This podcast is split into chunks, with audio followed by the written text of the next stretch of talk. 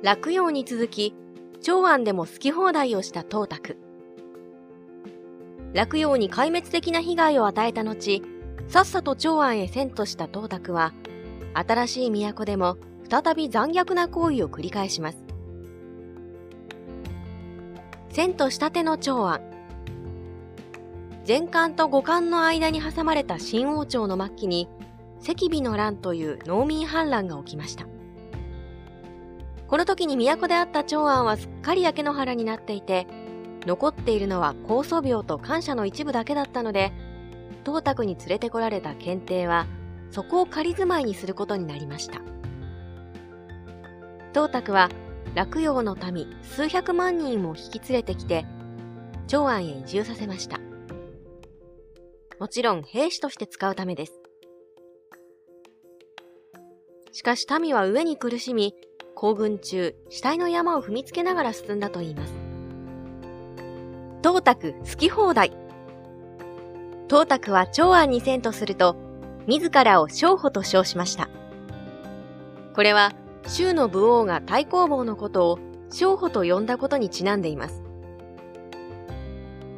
また、東卓は青い幌のついた馬車で市内を移動しました。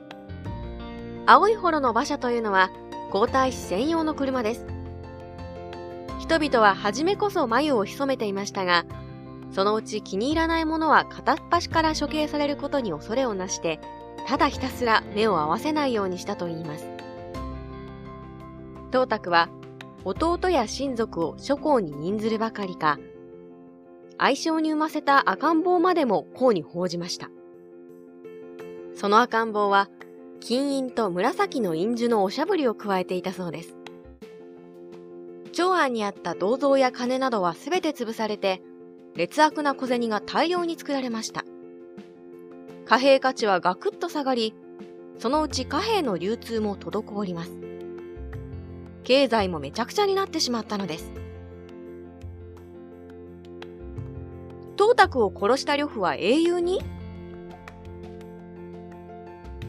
東卓が呂布に殺されたと知ると、長安市内は喜びにあふれました。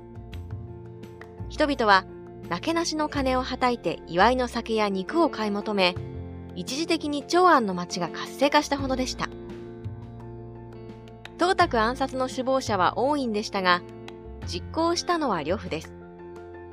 呂布の功労は認められ、奮位将軍の称号を得、さらに公に報じられました。政治は王院、軍権は呂布。